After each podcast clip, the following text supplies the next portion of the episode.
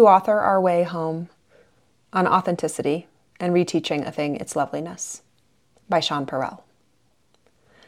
Of the many invitations for mindful self improvement that landed in my inbox at the turn of the year, one piqued my interest a daily sensory incantation from Writing in the Dark with Jeannine Ouellette. The instructions are simple set a timer for five minutes and record, without interruption and preferably with pen and paper, close, meticulous external notes on your immediate surroundings. No interpretations, no personal commentary, no embellishments allowed. Now here's the twist. Once the timer goes off, look over your fragments and find the five that are the most interesting, the most unique, the most jagged, the strangest.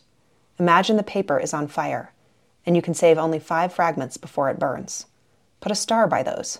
Now, read them out loud with the words I am in front of them. I am the morning light on the carpet. I am footsteps on the porch. I am rain splattering on the window. I'm a baby crying. The primary aim of this practice is to translate sensory impressions of the particular onto the page, but it also points to a deeper incantation of ourselves as dynamic, mosaic creatures. It's a nod to the irreducible reality of who we are. Authenticity is a worthwhile study in the strange new world. Consumer research points to a longing for sincere human connection. Skepticism of the public arena is at an all time high, while our private lives have frayed from isolation and siloing, resulting in a degrading mistrust of those we identify as other. We are a culture sick of being sold and challenged to assess what's vital and honest behind everything and everyone we encounter. But what is authenticity? Among researchers, it's a debated concept. Back in 2000, psychologists Michael Kernis and Brian Goldman distilled decades of scholarly work into a roadmap authenticity inventory. Their research landed on authenticity as the unimpeded operation of one's core or true self in one's daily enterprise, as operationalized by four contributing factors awareness, distortion free or unbiased mental processing, ways of behaving, and relational orientation. Despite the bumper sticker platitudes of pseudo spirituality, follow your bliss, speak your truth, you do you. An important caveat about relational orientation must be made here. Authenticity is not an unalloyed good. If the goal were for everyone to express absolute congruence between their outer behavior and whatever developmental, psychological, and circumstantial access they might have to their core or true self at the current moment, well, God help us. Let's keep our most primal, unfiltered instincts and perspectives to ourselves. Thank you very much. In my clinical training as a therapist, I often turn to the research of Brene Brown, who famously explores the, the emotions that make us human. Brown speaks here about authenticity as radical participation in our felt experience of life. Authenticity is the daily practice of letting go of who we think we're supposed to be and embracing who we are. Choosing authenticity means cultivating the courage to be imperfect, to set boundaries, and to allow ourselves to be vulnerable exercising the compassion that comes from knowing that we are all made of strength and struggle, and nurturing the connection and sense of belonging that can only happen when we believe that we are enough.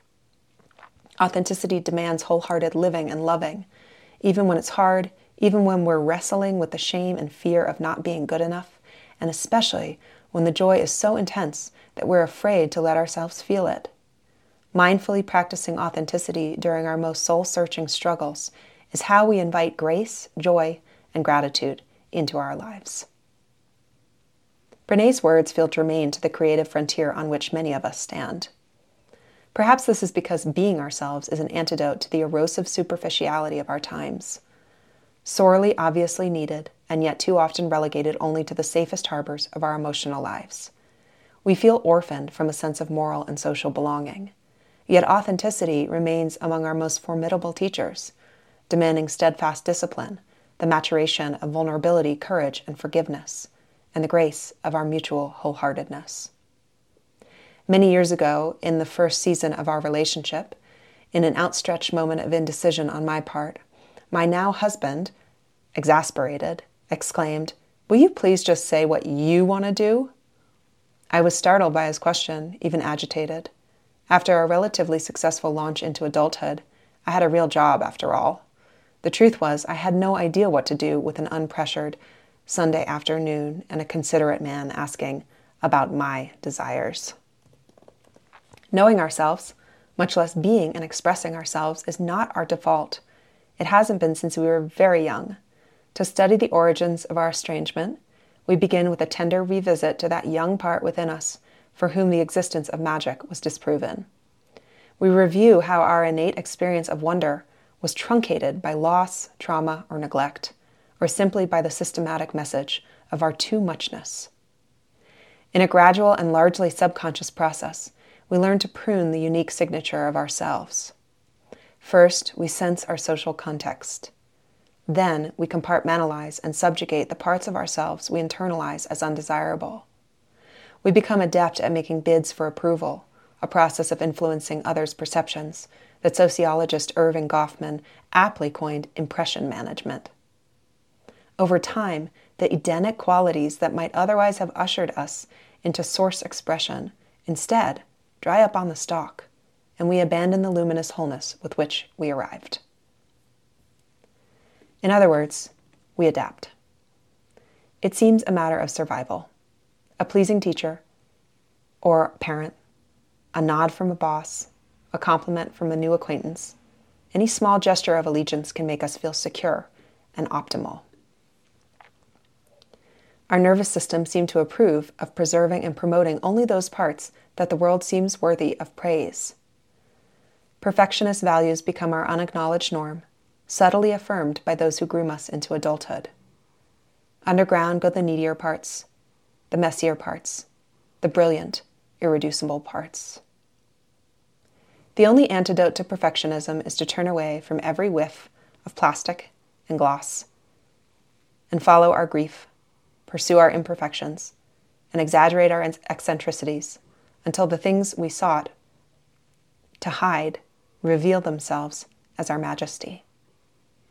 Toko Turner, belonging, remembering ourselves home. Self exile serves us for a while. We become palatable and productive, and we reap the benefits. Eventually, though, those long forgotten chthonic parts begin to emerge.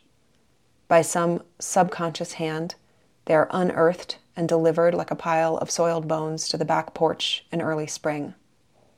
I recently spoke with poet David Keplinger about revelation through a geologic lens.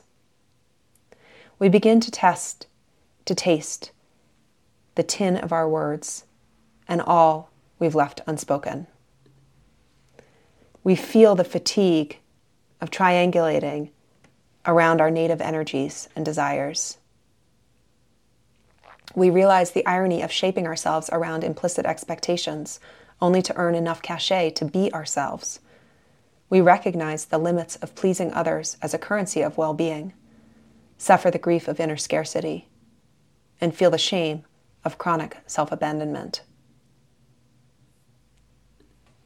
The bud stands for all things, even for those things that don't flower, for everything flowers from within of self blessing. Though sometimes it's necessary to reteach a thing its loveliness, to put a hand on its brow of the flower and retell it in words and in touch that it is lovely until it flowers again from within of self blessing. Galway, Kinnell, St. Francis, and the Sow. Sometimes it's necessary to reteach a thing its loveliness. It took years for my nervous system to relax enough to perceive my instincts for a Sunday afternoon. A slow cup of tea, a hike with my family, a cooking project, listening to Nina Simone while organizing a pantry. It took a gradual incantation of myself to myself and to those who cared enough to keep asking, season after season. Coming home to ourselves is a de- dedicated practice with the promise of profound alignment and personal agency. Classical yoga philosophy offers svadhyaya, a compound Sanskrit word composed of sva, which means to own, one's own self, the human soul, and adhyaya, a lesson, lecture, chapter, reading, as the fundamental study of our unmasking. It's a gradual process of yoking back to our most integrated, dynamic whole. You see, I want a lot. Perhaps I want everything the darkness that comes from every infinite fall and the shivering blaze of every step up. So many live on and want nothing, and are raised to the rank of prince by the slippery ease of their light judgments. But what you love to see are faces that do work and feel thirst. You love most of all those who need you as they need a crowbar or a hoe. You have not grown old, and it is not too late to dive into your increasing depths where life calmly gives out its own secret. Rainer Maria Rilke, Book of Hours. Authenticity is an essential kind of remembering. It's the art of coiling our attention inwardly beneath the din of anxiety, fear, and shame to the shelter of our original ownership. To author our way home, to make a song of this being human, first we get in touch with our want to be ourselves, to dive into our increasing depths. Then we commit our oar to the waters of radical self honesty and become an authority on the subject of rowing against the current of our conditioning. We nurture ourselves courageously through the many mistakes and missteps along the way, making regular visits to the dirt altar of a forgiving heart. Anyhow, the older I get, the less impressed I become with originality. These days, I'm far more moved by authenticity. Attempts at originality can often feel forced and precious, but authenticity has quiet resonance that never fails to stir me. Elizabeth Gilbert, Big Magic, Creative Living Beyond Fear. Authenticity has a quiet resonance that never fails. We feel safest with those who are themselves in our company. Those rare friends who need us as they need a crowbar or a hoe, who reflect to us our worthiness to be beholden, become our particular kin. Gradually, like St. Francis's sow, we relearn the distinct manner of our loveliness. And thus, the life that's here becomes once again a refuge a belonging. Today, I am freckles sprayed across an aging hand. I am the long bodied breath of a sleeping dog. I am the small animal rustling in the arroyo. I am steam rising from a mug. I am the thick leaves of a fig in a clay pot.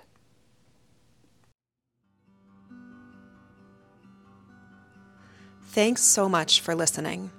If you find value in these essays, here's how you can support the guest house.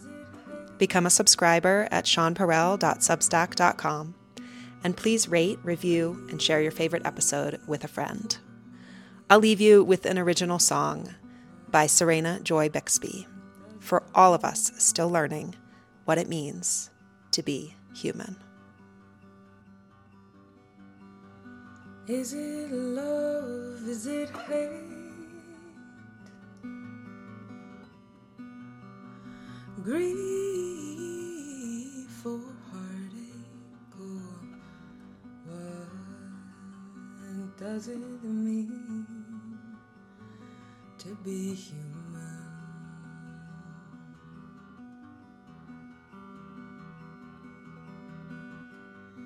Is it tears? Is it laughter?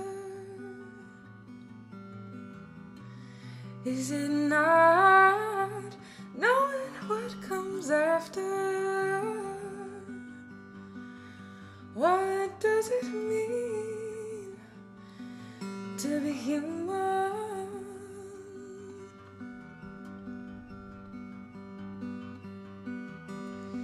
Well, I'm sure I don't. Know.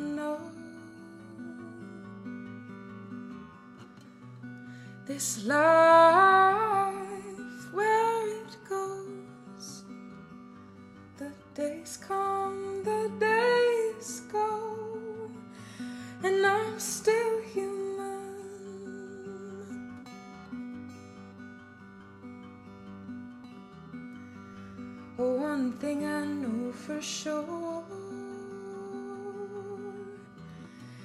is I'm looking